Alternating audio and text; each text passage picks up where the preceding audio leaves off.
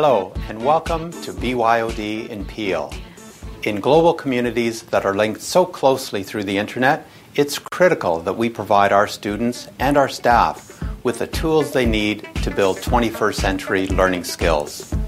Azt hiszem, hogy egy tanári szobából láthattunk röpke kis közvetítést, ugye? És egy tanár úr jelentkezett be. Igen, egy ta, a magyar fogalmak szerint egy tankerületi központnak a felelőse, szakmai felelőse beszélt. Mosolyogva ráadásul. Mos, hát Persze, persze. És meg akar győzni bennünket valamiről, egy jó módszerről. Tanítani, a tan- tanítást a folyamatát kitalálni, az felügyelni, az egy fantasztikusan jó dolog. Tehát ezt, ezt élvezni kell, ez nagyon jó minden szereplőnek. És nem és... véletlenül hoztuk őt egyébként példaként, mert már ugye ő ebbe a kis felvezetőjébe mondta azt a kifejezést, ami az infoszótárba bekerül mától. Igen. Egy kicsit whitefülűbbek hallhatták, és a BYOD rövidítést, tehát BYOD, Bring Your Own Device, tehát hozd a saját eszközöd. Érte, ha, ha a fogalomról, meg a nyelvi formájáról beszélünk ennek a kifejezésnek, ez annyira nem izgalmas.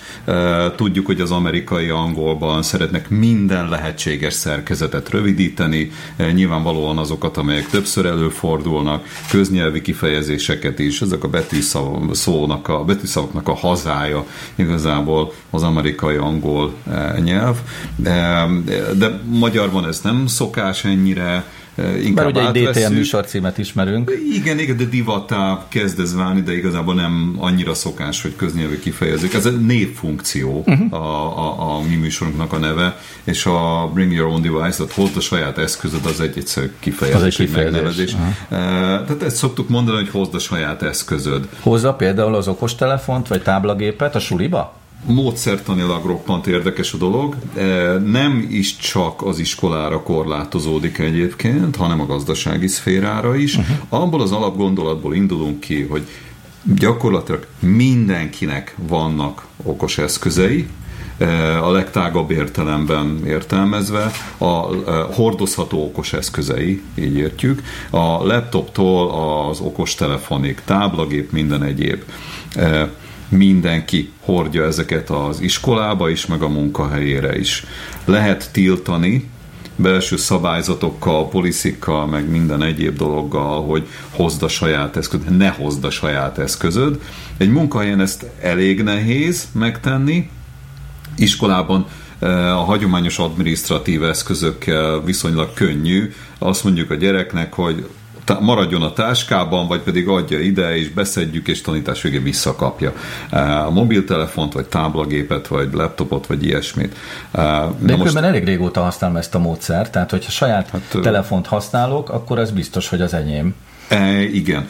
És ebből indul ki a dolognak a, a filozófiája. Tehát úgyis mindenkinél van, úgyis mindenki hozza, lehet tiltani, hogy használják, de minek tiltsuk, mert helyette adunk egy másikat a munkahelyen, amit, amit kell használni. Uh-huh. De minek adjunk egy olyat, hogyha amúgy is van az illetőnek, és ráadásul a sajátja, össze lehet hangolni a belső rendszerekkel, hálózatokkal, tartalmakkal, használja a sajátját. E, ez egy munkahelyen még mondjuk úgy azt mondjuk, hogy jó, még meg is értjük, milyen jó fej a főnök, de egy hát iskolában... Is, hát hogyha hát van egy munkahelyi telefonod, van. meg van egy saját telefonod, meg még van egy másodtelefon, akkor már három telefon kotyog a zsebedbe. Rengeteg haszna van, és a telefon még a legegyszerűbb ügy, de, de a, mondjuk a, ha, is, a, ha a munkahelyre koncentrálunk, tehát a gazdasági szférákra, belső hálózatokra, belső tartalmakra, rá lehet keresni, hozzá lehet férni, ehhez vagy egy saját telepített eszközt biztosítunk a munkavállalónak, vagy pedig azt mondjuk, hogy hozd a saját eszközöd, hadunk hozzáférést a belső vállalati hálózatokhoz, tartalmakhoz, mi egyébhez, és használd a sajátodat. Rengeteg előnye van, ismerős, környezetismerős eszköz, megfelelően bejáratott erőforrásokkal, a vállalatnak nem kell erre külön pénzt kifizetnie. És tényleg nem kell egy új eszközt megtanulni. És nem, nem nem kell egy új eszközt megtanulni a munkavállalónak, stb. Csak magát a forrásokhoz való hozzáférés. Hozzáteszem, hogy vannak hátrányai is, és itt elsősorban a biztonságra kell Aha. gondolni, az adatszivárgásra. Mi van akkor, hogyha elveszti, elhagyja, eladja a saját eszköz, és sajátja, azt csinál vele, amit akar, ő tulajdona. Kell és hogyha másik. igen, de rajta maradnak a, esetleg a vállalati erőforrások, vállalati eszközök, hozzáférések, de ez, ez infobiztonsági ügy, az adatszivárgásnak a lehetőséget megnöveli, de hát ez valami Meg a munkával is amortizálom a saját eszközömet, hogy munkára használom, és gyorsabban elhasználom. Igen, tehát ez megint egy belső megállapodás kell hozzá. És mi van az oktatással? Az oktatás az egy érdekesebb terep, hiszen mindannyian érintettek vagyunk benne, és nagyon nem szoktunk ehhez hozzá. Hogyha Magyarországról De ez mit jelent? A diák vigye magával a gépét? Minden diák viszi magával Meg a pedagógus az iskolába. Is?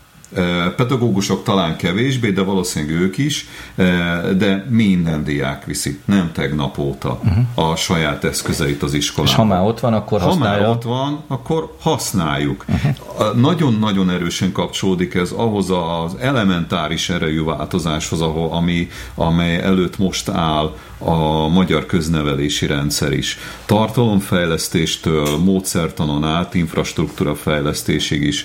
Ugye a digitalizáció hatja át a köznevelés mindennapjait, és ennek az egyik alapfeltétele lehet az, hogy legyen eszköz, amin a diák használja a, a, a tananyagokat, legyenek olyan digitális tananyagok, amelyeket el lehet érni, tehát amiért érdemes ugye használni az eszközöket, és legyen olyan pedagógiai motiváció is, pedagógusi motiváció és módszertani felkészültség is, hogy tudjon olyan feladatokat adni, amit a mobillal lehet megoldani az órán. Közben egyébként vannak ilyen képeink is abból az előbb említett vagy látott amerikai mm. iskolából, eh, ahol eh, lehet látni a gyerekeket, hogy miképpen eh, használják ezeket az eszközöket a BYOD jegyében. Igen, hát ugye ez azért nagyon jó, mert eh, eleve motiváció.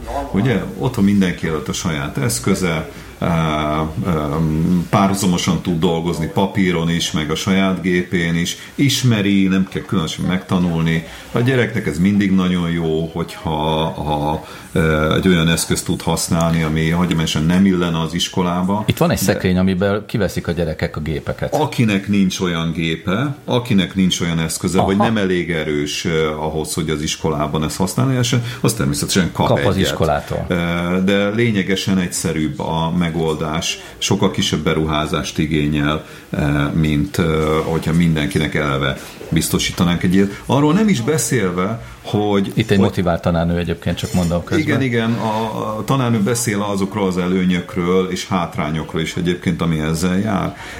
Előny, motiváltak, az otthonosság elviheti a tananyagot és a tanulást az iskolai környezetből, az osztályteremből. Óriási dolog ám, tehát, hogy a tanulása nem csak az iskolai órán zajlik, hanem a tanulás egy folyamat, ahhoz hozzá kell szokni a gyereknek, hogy folyamatosan tanul, mint hogy mi is, felnőttek is, és a feladatokat kiviszi az osztályteremből, adott esetben akár az óra alatt is ne adj Isten, kiviszi az osztályterembe, valahol leülnek az iskolában és dolgoznak külön.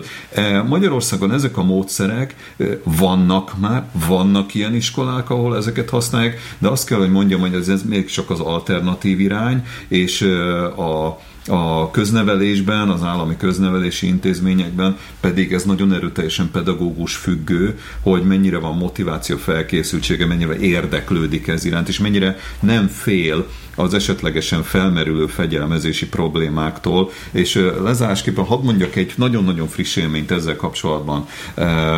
Az Európai Bizottságnak van egy információs pontja Magyarországon Budapesten, az Európa Pont, millenárison, és tíz napja, tehát nem olyan nagyon régen, december elején volt egy, egy bemutató, egy talk show arról, hogy az észtek miért értek el az elmúlt 5-6 évben olyan óriási eredményeket a PISA felmérésekben, különösen szövegértés tekintetében.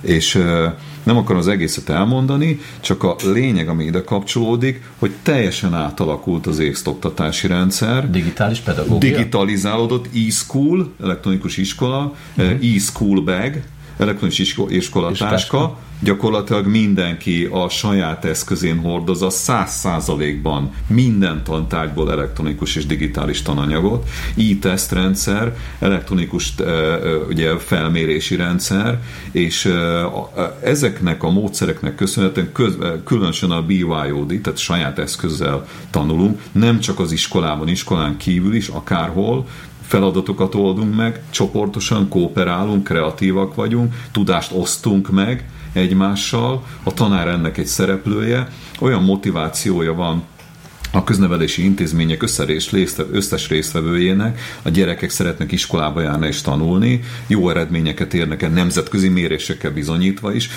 a fiatalok szeretnek tanárnak menni, mert izgalmas a környezet, folyamatosan innovatív környezetben dolgozhatnak, és engedik szabadjára a lehetőségeket, és özönlenek a digitális tananyagok, egyébként Magyarországon is, nem csak Észtországban, és ezeket jól föl lehet használni. Ez egy ökoszisztéma ökoszisztémává kezd válni. A BYOD akkor lehet, tehát a saját eszközömet hozom, akkor lehet igazán sikeres, ha egy egész digitális ökoszisztéma épül köré. Még a szóra egy pillanatra visszatérve, a BYOD azért, eh, ha jól sejtem, a magyar köznyelvben nem fognak Á, nem, bekerülni. Nem, hozd a saját eszközöt, persze. Ha nem is lesz ennek szerintem rövidítő. Nem vagyok én futurológus, meg nem jósolok, de e, szerintem nem lesz ennek rövidítése, mert nincs meg a hagyománya, és nincs meg a célja. Minek? Tehát miért rövidítsük? Ki lehet mondani, nem olyan hosszú ez így.